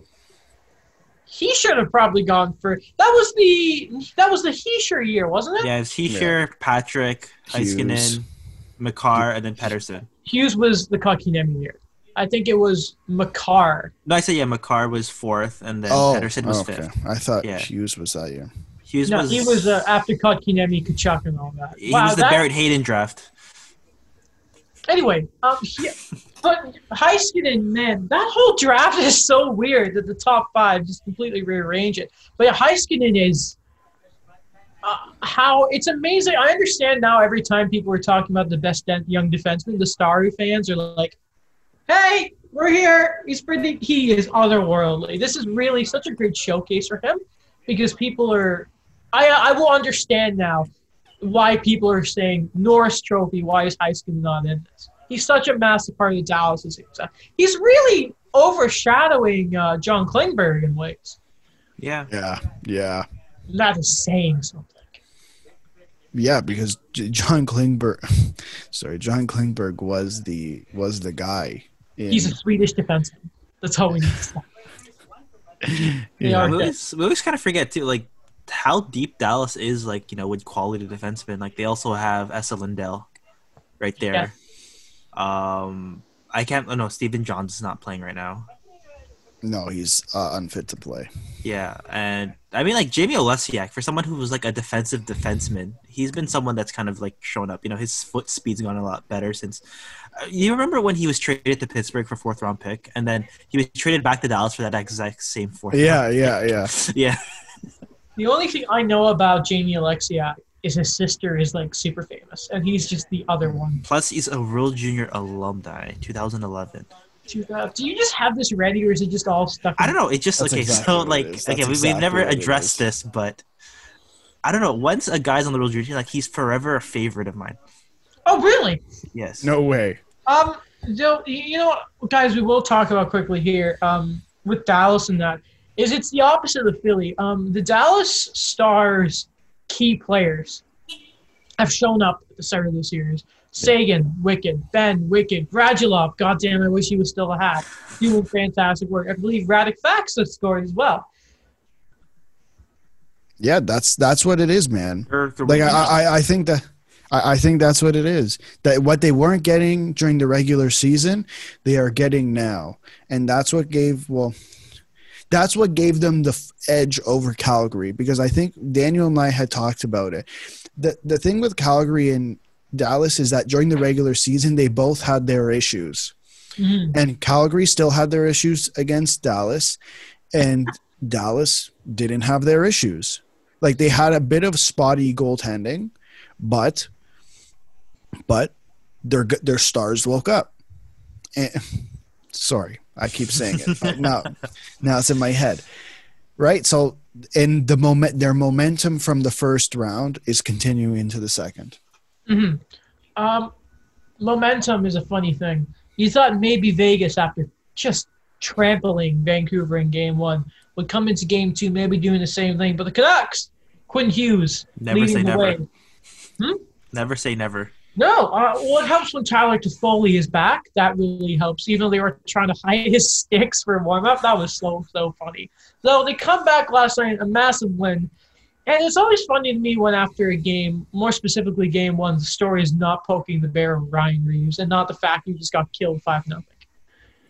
But though, or shall we talk about that Antoine Roussel got a, a, a what was it? Yeah, a what- what was minute that? Hugging? That's For such hugging? a dumb call. Why? what- Apparently, like it's he's trying to play the psychological game. I think uh who was it? It was like Dave Amber who talked about it, where it's like you know, like you know, you that's I mean, I'm not saying um Anton Roussel. You're a guy that you know we, we know what you're doing, but you know you're not like this is not gonna go well for you. But I'm so confused. Like, what did he get the 10 minute misconduct for? he just it looked like from hugging Reaves and saying something. It was Because it's like you're saying something, and it was just kind of like push the guy to take a penalty, but like he himself took the penalty. That's such a dumb thing. Yeah, Marchand didn't Mar- Marchand didn't even get a penalty for licking someone. Marchand licked Komarov and Ryan Callahan in the Yeah. same playoff. And nothing happened. Did he even get a fine? No, they they called they called uh who's the who's the general manager of Sweeney? Boston? Sweeney? Don Sweeney.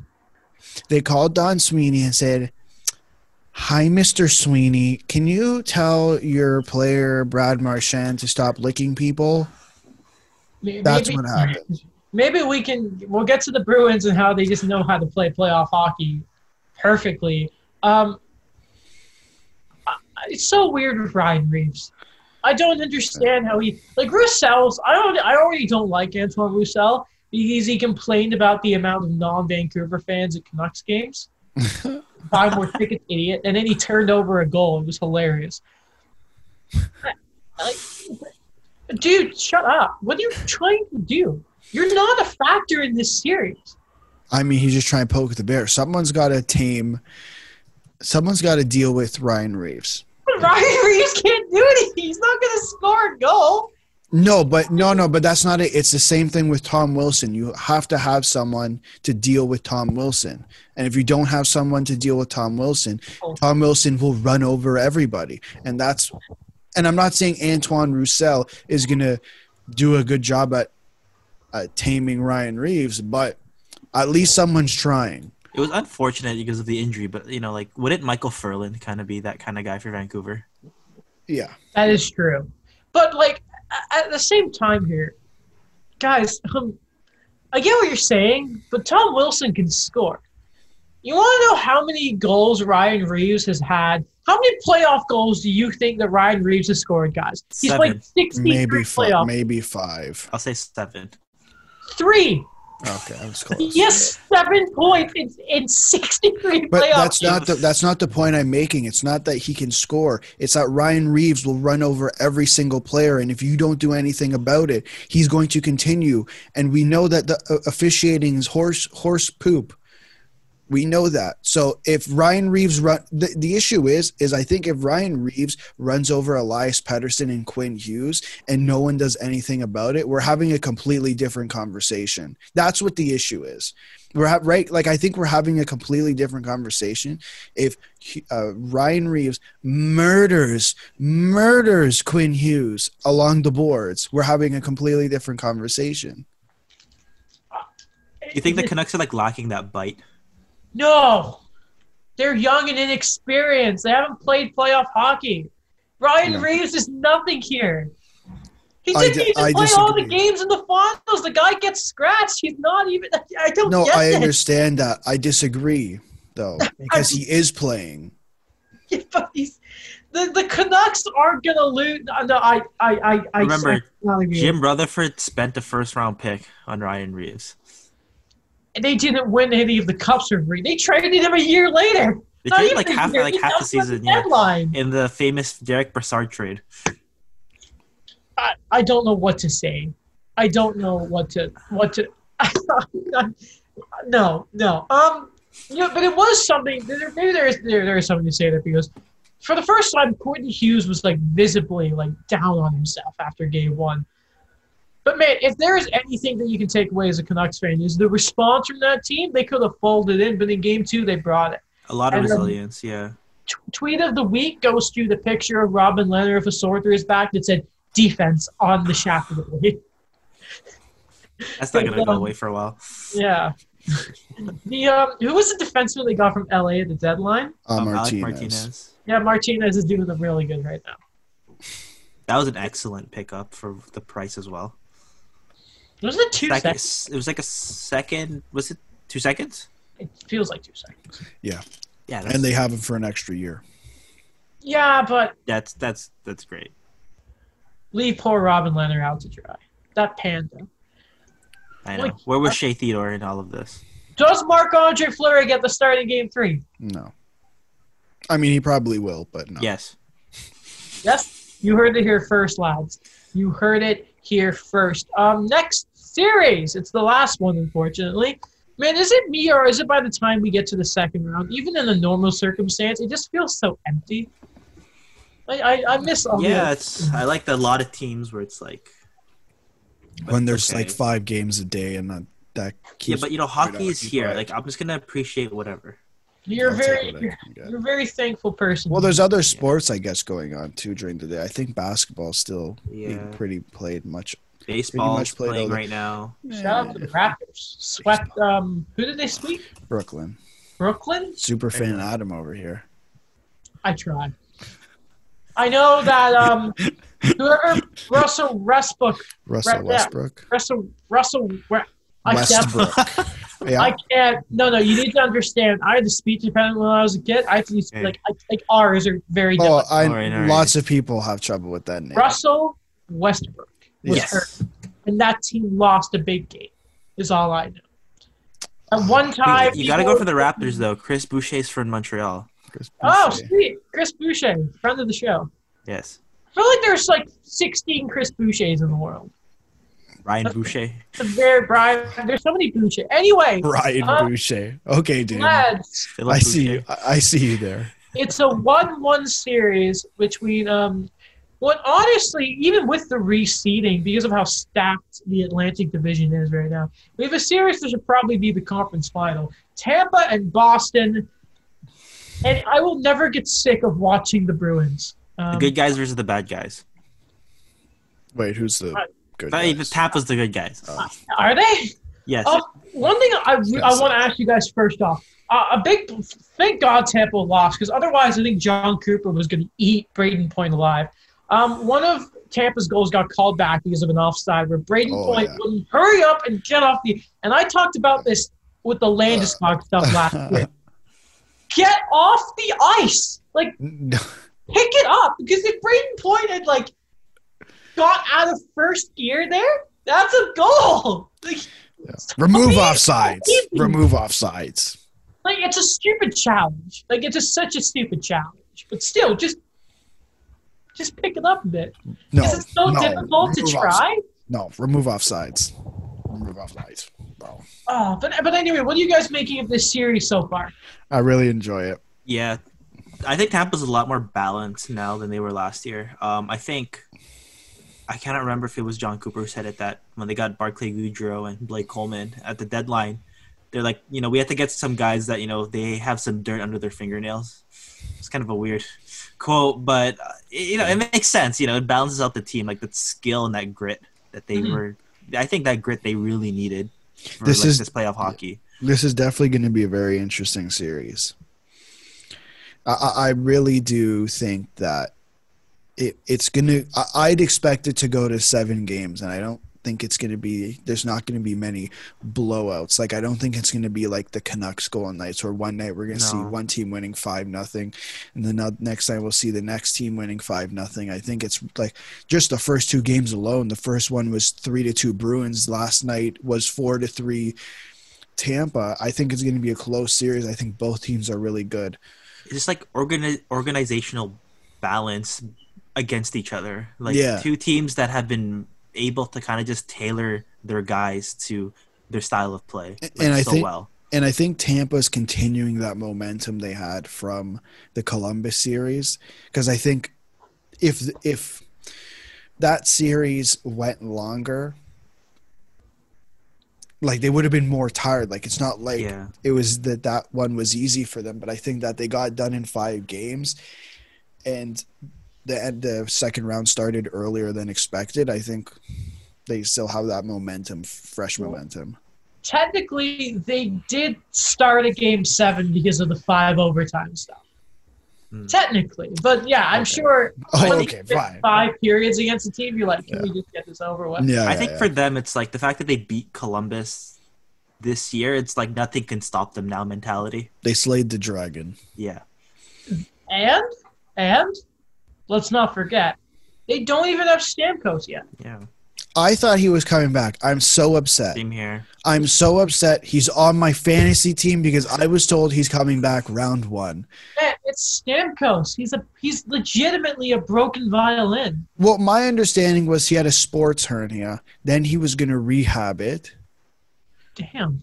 And then he's still rehabbing the sports hernia. I'm so disappointed. Now I'm one man down on my team. Yes, Steven, get over your hernia, you loser. no, I understand. Oh it's my definitely gosh. painful. I was How talking. bad was that blood clot? You and that broken I was leg. I was tell I was talking to someone last night. I go, that guy's gonna need what? What do they do? They they freeze your leg. You know they they um the hell's it called? They freeze your arm. You know when you have like a broken arm and you still play in the playoffs. Oh, like talking a, about? yeah, they give you the shot of whatever. Yeah, The cord is it the cortisone shot or am I thinking of that something sounds else? right. It sounds right. And then you got like an IV IV drip just right into the nerves of your leg Oh, that sounds that sounds terrible. after Um, every period. yeah. Huh. Um. Oh god, yeah. It's like when Kadri got got uh, Ovechkin, he had to get them shot. Oh, that's gross. Yeah. That's gross. Yeah. Although, lads, we got some more little bits of news here. And, and Daniel, take it away. I saw you put some stuff about the Panthers. You love to see it. Yeah, I don't know. I think that they're actively searching for a new GM. You know, we've talked about it before. Kevin Weeks, Bill Armstrong, Mhm. two guys that you know, strong candidates. You know, Kevin Weeks. I don't know, such a nice guy. Uh, Is he? yeah, you love you love seeing him when he uh, gives his analysis on CBC before, and I don't know, like he's been a guy that, like you know he's been a long time guy. He was drafted by the Panthers. He's been around the league, like looking back on his stats. That like I remember him growing up, but like I remember he was like a backup goalie, but man, I forgot how many teams he was on, and I think like you know he's a good hockey mind. He has gives good analysis, but I don't know, like for the Panthers here, like it's feels like there's a bit of structure to that management approach than we haven't seen before. Like you know, finally moving on from Dale Tallon after like ten years, Mhm. te- like or eleven years if like you count the fact that he wasn't with the with the Blackhawks in two thousand and nine. Um, And then they fired him like upstairs and then brought him back. Yeah. Um I think it's it's it's time. The Panthers have been able to kind of get a good core going. They've drafted okay and now it's time to be like we need stability and if they're going to commit to one of these guys like I think they have to this summer. It was time last year. It was time last year to Yeah. get rid of this guy. Um, I believe, and that came off a report from Elliotte Friedman. God, I love him on headlines. Friend on of the show, Elliotte. friend of the show, Elliotte. Elliotte, get your big. Elliotte. I love to work on the bingo stuff. Uh, I believe also on the 31 Thoughts episode, I want to say last week or the week before. I wonder how long they're going to take on the search. I'm pretty sure the name Mike Futa was also thrown around. They have to get this higher rate. They have really, no they really do. And I believe Armstrong is he's the assistant in St. Louis, so I don't know if he's actually Doug's brother, but I mean that's a fair assumption to make. I believe he has one NHL game experience too, because of course that's a requirement to be a GM. You got to play some hockey. This is the thing with like I find with like the Panthers is that like they're spoiled with what they have. Who spoil? The Panthers like there's What two are they spoiled with? Like Joel Subpar, con- subpar contracts. Joel Quenneville, Oh, okay. Barkov, Huberdeau. Okay. there we go. I don't like. I still like. I believe in Aaron Ekblad. Yeah, I do too. You just Um, kind of like the Morgan Rielly effect of can we get him a partner? Partner, please. Is that Yeah. so hard to They're ask? like Mackenzie appar- Weegar. apparently. yes. Sorry, I'm just making sure that they're not related here. Oh, okay. No, they are. They are not related. Oh, okay. Not. They just Wow. like the Armstrongs. Yeah. The art of running a team. Pass down the Armstrong line. Yeah. If you got that reference, you're my favorite type of people. My Full Metal Alchemist fans out there. It's a terrible day for rain. Kiss Anime got taken down. I was pretty upset about that. You guys don't know what that is. Yeah, anyway. Yeah. um, yes, we know what it is. I don't. It's an anime site. It's a free streaming site. Oh, kind of okay. Now we just have to get Crunchyroll. No! No! No! I'm not supporting Crunchyroll. Give you me my dub. I don't mean, want subs. I you mean you mean the twenty percent more crunchy Kit Kat that Bread Burns no, no. no, I did have. I love that. Man, I'm getting really sick of these same commercials, especially the stupid. Uh, what what is it? The Lay's chip Pepsi one down. I miss Mark Messier in the Lay's commercials. I'm gonna say that I miss Mark Messier. I'm I don't care about Mark Messier. What? Those well, were fun. I'm never gonna see him play. Great, Gretzky was great. I know that. Don't care. I saw Mark Messier wow. play for like one season. really? Yeah, because he played until he was like 43. You are old. I am old. Well, I mean, like I was a kid. You guys were born too. Like it was like 2006, I think was his like his last season or something, or 2005. I or, was. Uh, I don't remember anything. I wasn't into hockey back then. Oh, okay, so a little okay. too young for that one. Yeah. yeah. six and seven. I was more concerned with toy dump trucks and Pokemon. Yeah, I was like raising my family. Bob the know. Builder. I had my fourth kid. By All right, lads. Um, this is a little tweet from the man, the myth, the legend, John Shannon. Shannon. I like John. Do you guys like John Shannon? I, I love like John Shannon. Um, hearing the NHL and PA have had preliminary, yeah, pre, pre, I, get, I got this. Don't worry. Have had preliminary talks about next season. One proposal is to create a four bubble cities and rotating all 31 teams in those venues in eight game increments. At present, there is no indication if all the cities would be in Canada, but makes the most sense because the states still suck. I'm not. I'm not. Uh, I'm not gonna brag about it, but I did have this thought a couple of weeks ago. That is what baseball doing. Pardon? Yeah. no, I, I, think it's an interesting. I, I, definitely think to the two bubble system isn't really going to work when it comes to having the 31 teams. Mm-hmm. I think it's just going to be a little hard to do the. Um, like unless you're in a city like Toronto where you have three like you're you have a four sheets of ice, right? You have the three sheets at the practice facility and one in the Scotiabank Arena. Oh, and even Coca Cola Coliseum. Well, no, I guess HL has to use that. But I, I think there's definitely ways to do the four bubble system where you have the teams they play against each other ro- and then it kind of rotates and then you have maybe like two week inc- you have two weeks off then you start again or something like that so that they get to see their family then they get can go back to the bubble and it kind of switches like that i think it's an interesting concept daniel yeah, I think like it's it's worked. What I've been talking about, like with these things, it's just that I think you can keep going with it. That I think the NHL's at a position now where I think that they they are the example that everyone should follow. Yes. That I mean, like the NBA's done a good job with it as well too. But like I think like the fact that they haven't had reports of guys, you know, going out for McDonald's, yes. or they haven't had all these things where, like, you know, like the Patrick Beverley stuff, like that stuff on that leak. That that was kind of just, you know, not good content to see. Mm-hmm. but yeah, it's just the fact that like these guys are dialed in. That you know they continually have continue to get tell us that. Hey guys, we have zero cases, and these are the amount of times we're doing these cases. Like they're very stringent on what they've been showing. So, like you know, if this keeps going, then I'm all for it. You know, I've gotten over the fact that there's no fans. I don't I, even notice. Yeah, like I'm just I, happy again. Op, the optimist in me. I'm just happy hockey's back. I wonder though. One question: If you're doing this sort of bubble stuff, and you're gonna have to give like the 14. Oh wait, no, never mind. They're not doing that. Sorry. Um, can you do 82 games like that? Uh, surely not. I know they want to, but that seems like a very tall order to me. Unless I mean, you're just cramming the schedule together, but then that's, that's kind of more injuries. I wouldn't be surprised if that's the case. But then that's why more, you have to yeah. give the time in between switching bubbles. That gives the guys time to rest and be with their family. like that's the thing and then it's yeah it's definitely um, idea there yeah. definitely complicated i i think this is what i i think what's going to end up happening in my opinion i think that the nhl is going to watch closely at what uh, the mlb continues to do and they're going to watch extremely closely at how the nfl handles it because the let's remember the nfl starting soon and they're taking a, a, a similar approach to the MLB. Now, I don't know what their testing regimen is, and I haven't really looked at it, but I believe it is similar to what the MLB is doing.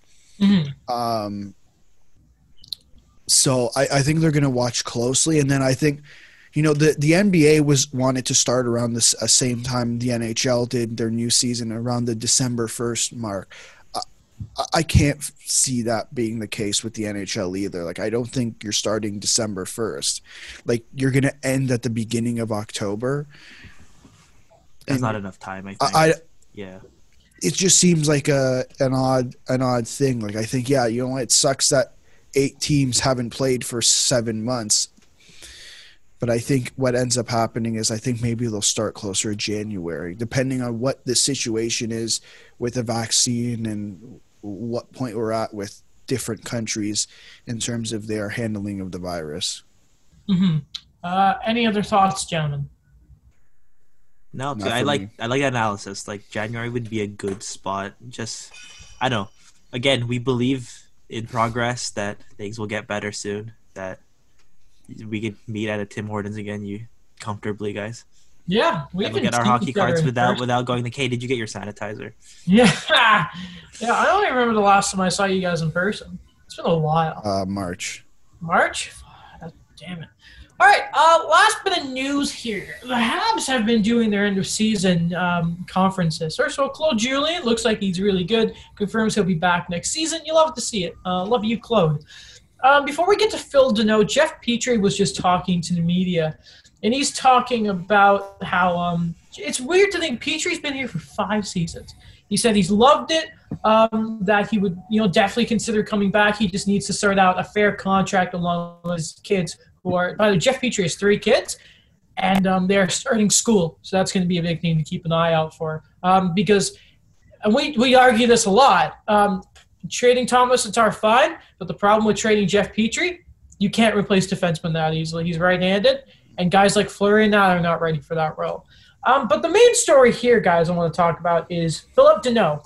Um, Phillip Danault over the past few seasons, right as he signed that contract where he makes $3.5 million, has really emerged as a player. Um, offensively, can get you 40, maybe even 50 points if he's really good. But his defensive ability and the fact that he's a hometown kid is really what's made Philip Danault a great part of this team. Um, but the problem here, and it's a good problem to have if you are the Montreal Canadiens, is of course during this playoff, um, Nick Suzuki and Jesperi Kotkaniemi really turned on and showed what they could do with centermen. And as a result of that, Philip Danault, after you know some offensive struggles, was put down to the third line with Paul Byron and Artturi Lehkonen, a fantastic line. But Philip Danault isn't quite happy with the idea of being a third line center. Um, in fact, talking to the media, this is with Marc Antoine Godin of the Athletic said, I saw my role change in the playoffs. With that, I have proven my role should not change in Montreal. And he was asked, Will your role with the team also have an influence on your decision to stay with Montreal? And Phillip Danault said, Yes, it would. Um, your guys' thoughts on this situation because uh, this is not what you'd really expect to hear from a player. Normally, it's we'll find a way to figure it out, da da da da. But Phil, uh, Phil has not been that uh, that conservative, we'll say, with things. I have a question more for you. Yes. Because I think, like, players can go on hot streaks, right? And, and, yes. And, and, in no way am I saying is both Kotkaniemi and Suzuki going to dip so far. I think both, obviously, like, there's no question about it. They're going to be NHLers next year. But is it going to get to a point where Phil Danault is going to be your full time third line center to start the year. Like I, I don't see if that necessarily makes sense. Like if the if he's not happy in Montreal and asks for a trade, okay, I understand. Like that's one thing. Obviously, he does that. If he doesn't want to be there, he doesn't want to be there. But I don't mm-hmm. think you trade him just to trade him because then what happens if Suzuki and Kotkaniemi aren't ready for a top? One of them aren't ready for a top six role. Then what happens? Now you're stuck having who in the top six, and possibly trading Max Domi. Yeah, I, I don't think really Phil I don't see them trading him right off the bat. No, that's not their style. Um, and I think it's fair to say that even when Claude Julien was still, you know, healthy and doing his thing, he had Phil on that top line. Um, it was the most consistent line this season with him and Denaro and Tatar at the top of the lineup. Yeah. So yeah, I, I don't see a way that Kotkaniemi and Nader for sure going to get that role. Um, and, and I've talked about before, like if there isn't like like Domi's been the odd man out, not to know. No, um, I understand that. Yeah, like, uh, yeah, he's going to be in the top six to start the year, and I mean, it's going to be up to Phil to know this, like, to prove that he should be there. I mean, the guy talks about this. His career high is 13 goals. Yeah, that's just unfortunately not good enough to be a top six center in this league. I, okay, this is my kind of take on these things is that I think the Canadiens have that momentum, like, you know, Jeff Petry wanting to come back despite he's like 32, 33 and he's been really consistent as he's aged. Um, this is a team that you know they're gonna try to make the most of Carey Price's prime, Shea Weber's mm-hmm. advancing age, and personally, like you can't have a first line center like Phil Danault if you want to be a contender. Yeah. Um, I see him as like you know he'll get paid to do what he needs to do to be like a Selke type of guy, but it's like a Jordan Staal kind of thing. Like, yeah, I don't expect Jordan Staal to be the top center on the Hurricanes anymore. And it's okay. just like it's a piece that yeah, he'll be there if he wants to win like if you want to win, but at the same time too, like you can't win if he's the focal point as your center. And I agree with what Alex said that but you still keep him now because you don't know how the young guys whether or not they're going to fluctuate in their it, production. Is this contract up at the end of next year? Is that yeah. what it is?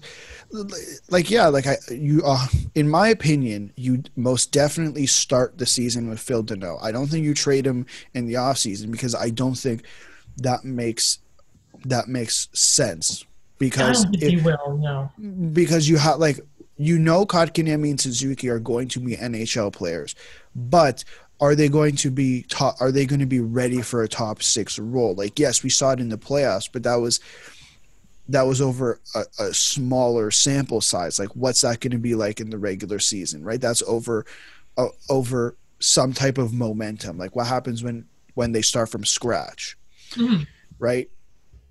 Then when you test to see if those guys are ready, then and Phil Danault still doesn't like being the third line center then I maybe look at trading him because if he's not going to resign, I think in, in, for a team like Montreal who's doing that weird, like, weirdish, I guess, retool, but they're still good. I, I do think you try to get assets for someone like Danault. Yeah, I think it depends on. Sorry, it no, depends ahead, on where they are at the deadline. Like I could see if Montreal says, you know, we want to make moves, and you know, they come out come out of the gate being a playoff team, I personally would keep Leptino for like the playoff run if there is going to be a run, mm-hmm. and talk to them in the in the offseason like, hey, you found the success on the role that we give we gave you, and you know we had a pretty good pretty good run. Like, what do you want? Because I don't see I other teams giving him a lot of money. Yeah, I guess my my standpoint on it is I look at what the Blues did with um, Paul Stastny and trade him and still go make it to the playoffs, and and I sit there and say, okay, like they're in a different situation than than Montreal. Then they were in a different situation than Montreal is now, and they still traded for assets. Like, is that? I just see something that's that could benefit Montreal. I don't know. Just a thought. You could get, I think, a good, a good. If a guy like Pageau got what he did, I mean, he Danault, regardless, is yeah. If you like, Staal is a great center to have behind a guy like Sebastian Aho. If you could have Danault behind someone, I think you could get a good amount for him. Now, at the end of the day, I would prefer them to keep a guy like Danault. Like he said before, he wants to win with the Habs. Well, of course, the guy is from Quebec. Like that means something, right? Yeah. So if the guy doesn't want to accept the role, then then you can leave. We don't want you here. Yeah. It, it was a little disappointing to see him say, "I don't like." I'm sorry, dude, but if they outperform you, then I mean, both Kotkaniemi and that were most of Montreal's goal scorers in that round. Yeah. And Phil, Phil just he's got to pick it up. I love you, Phil, but he's not young. You know what I mean? Like it's not like it's like a wait and yeah, it's he's not like a wait and see kind of thing. It's like you get what you get with him. Yeah, like this is his prime. Yes. Right. Like it's no long. It's like it's the gray stars now on the uh, the potential. Hey, regardless if they lose Phil and they can turn around the assets for him, it was still a great move when they got him. Yeah, that was a I mean, fleecing of the Blackhawks. They got the Romanov deal. Yeah, it was. Hey. And they got back Dale Weise. I can't believe that. That, that made me laugh. Yeah, that was weird. So they gave up like Fleischmann for everything. Is Dale Weise the the Dutch Gretzky, or is that someone else? Oh, okay. Um, I think we should really address this because I don't think we've talked about it a whole lot and it's Montreal related. Mm-hmm. What what you what are you doing with Max Domi here? Uh, yeah, I man, I think he's lost out a spot on this team. I really because the guy decided to be a total passive aggressive. Yo, welcome. Podcast. And he, he didn't follow the Habs on social media like Matt Murray did. And in this day and age, that means something because we're pathetic as a society. But he he took everything Habs related out of his social media stuff. So like, and he knows what he's doing. Like Max is not an idiot. Like the guy knows what he's doing. Well, yeah. Welcome to Gen Z. Yeah, great, fantastic. Love did you see? Did you see they tried the? There were Habs fans trying to start something with Ryan Poehling? Really? I'm not sure if you saw that. To get him playing? No. So what happened was is so Max Domi removed it from from his bio. Then everyone's like, "Oh, Ryan Poehling doesn't have in his bio." So they all thought Ryan Poehling took it out too, but apparently Ryan Poehling just never had it to start with. That's what oh, I that's what I ah, read online. Well, remember Matt, Matt, when Ryan Poehling got drafted, he's like, "I'm so proud to be drafted by the Toronto, Montreal Canadiens." Mm, yeah. He like, man, I, I mean, yeah, and we had the discussion about Poehling. He wasn't good enough. Yeah. The Habs trusted Hudon more than he wasn't good enough. Sorry, dude. Yeah, yeah. And I mean, like the problem is, is if if the young guys to start the year, you're gonna have to know Kotkaniemi and Suzuki as your centerman. Jake Evans was getting trusted. Like, I'm, like guys, I know I I go on about this guy, but like Jake Evans is already an effective defensive like penalty killer in the NHL. It's ridiculous. Like Max, at this point, I mean, you're gone, dude. You talk about Pittsburgh. Oh yeah, Samuel Poulin. He's French. Come here. You get that max. Or you oh, man, that's. I don't know. I just. I mean, that, that makes sense. I think uh, teams that it make, really that makes sense. sense. I, I, don't, I, don't, think so. I, man, the defense isn't the problem anymore. They need a goal scorer. If you're gonna do Domi, then package him Pittsburgh and Poehling. Can't keep one. their prospects for more than a year, so you know they. Got this is true. I don't see why they why Pittsburgh would like after getting Kapanen. I don't think they have any need for another forward on that team. It's apparently they don't trust Jared McCann as like a third line center. Nor should you. Yeah. So and then like they have Nick Bjugstad. So like it's like these two guys that they got that are like we don't trust either of them. Friedman mentioned it about Domi there, so there has to be when there's smoke, there's fire. We'll see. Yeah, but that was Is before they for traded for Nick Kapanen. That's for what... Max Domi. Hmm? Stop Nick it. Bjugstad for gonna get Adam Max Domi. Stop it. Stop. You get size. You get a solid two-way score guy. Man, I don't care. Just get university boy. No, the trade's not happening without Poulin. I guarantee you. Okay. And by the way, if people I, get upset about the French thing, you have no right to be because the Habs have not been all French players. They stopped it. It hasn't been like get French guy. It's been Swedes and fi- it's amazing how well, no, many no, no, Europeans are drafting. Th- that, I know, that, like their captains too. It's only been like Weber has been like that's not a while yeah. the only Canadian. Weber, Byron, and Gallagher. I, I understand. Ottawa, I BC, under, BC. I understand management, but I see loads of fans begging for more French for more French players. They got David Ouellet. Like, they're okay. Big thing in Quebec, yeah. I, I imagine it's a big thing in Quebec. And I I get I the, uh, the coach thing. Like, thank God there's a few good French coaches. I, I I get worried complaining about like when it's the Claude Julien stuff and he has a heart attack and you're like, you feel the need to. I'm like, I get it, but that's dumb. But I don't like complaining about the French thing because like Quebec is another world. And I don't feel like I or any of us really understand what it means without like being Quebecois and like really like getting the roots of the team. Oh, Is it dumb? Met, Kinda. I met lots of people from Quebec. At first, they were real pains in my ass because they just weren't nice to me.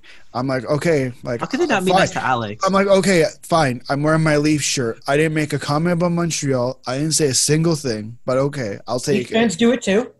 Yeah, oh, they absolutely do too. That's why I'm like, okay, I'll take it. But then I went back. I went two years ago, three years ago, and they're really nice. Hmm.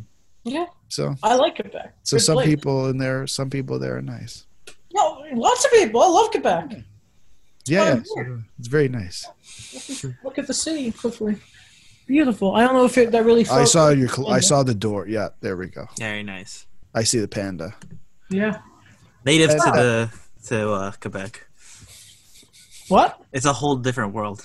It, it is. It, you yes. can see the you can see pandas. You're like, oh, no problem. Pandas in Canada. Yeah, why not? yeah. No, there isn't. It's weird. No, but that's so weird. Like Jeanette Renault is the biggest thing here, and then if you go to Ontario, you don't know who that is. No, I don't know who that is. Exactly. It's the weirdest place in Quebec. They don't care. I love it. That's why I love this place. Maybe anyway, it's lunchtime, but I don't know. I just keep thinking about poutine now. Poutine, yeah. Yeah. Oh my gosh.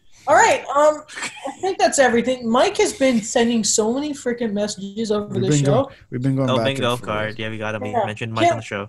Can't wait to see the twenty. We should have had him for today. No, because then we would have been like so late. I think he's working. Is he? Why is he texting us? Good. Mike, if you hear this, Lots are you working? I can't wait to see how many text messages I have on my phone now. All right. He said well, he had a hot take. I'm still waiting to hear it. Oh, great. All right. Well, lads, um, good episode. We'll um we'll see everyone on Sunday. And we, yeah. we would talk about the Belgian Grand Prix. We're in Spa. And we're going to have our bingo thing. Mm-hmm. Yeah. Mm, hint, hint. Maybe. Maybe. Don't, f- do not get on me. About, where's your Lego Batmobile, Daniel? It's somewhere, you know, it, this, it has nothing to do with the theme of the show today. I can't show it today. So I'll show it Sunday. So it's, is it done? In, in Futureland. Oh my gosh. okay. Okay. I just want to point out that you've been working on that 3,000 peak Death Star for how long? I don't know. When did I buy it again? Since May. okay. I got a, I got the Death Star, which is four thousand pieces. Yeah, but you're an expert about... builder. I'm, oh, you know, no, no, like no, you know the Lego on. website where like the novice guy. I'm like the novice one. And I built that four thousand pieces in about two weeks, and I was moving while I was working on it. So you know, I, I was moving too. You know what's funny? Oh, I went to IKEA and I was building chairs, and my mom's like, "I'm so sick of this. You do it." I'm like, "What the hell?" She's like, "You do Lego." I'm like, "That's not the same." No, Lego is. builds life lessons. Yeah. It is. All right, that's everything. I think, right? Yeah. yeah. You guys can do the end thing. My voice hurts. I don't want to. uh, okay. Uh, thanks for listening to another episode of the Two on One podcast. Uh, make sure to check out the YouTube page if you're not already watching this on YouTube. Uh, check out the Instagram and Facebook page, all down the description below. Um, check out what my else? YouTube channel. Check out Adam's YouTube channel, Killer Videos. Thank you. Um, and oh, if you're listening to us on iTunes, or Apple or Spotify or wherever you can give a review, make sure you subscribe. Make sure you give us five stars. Make sure you leave a review. We'd love to hear from the fans. And uh, we'll see you guys on Sunday. Indeed. Bye.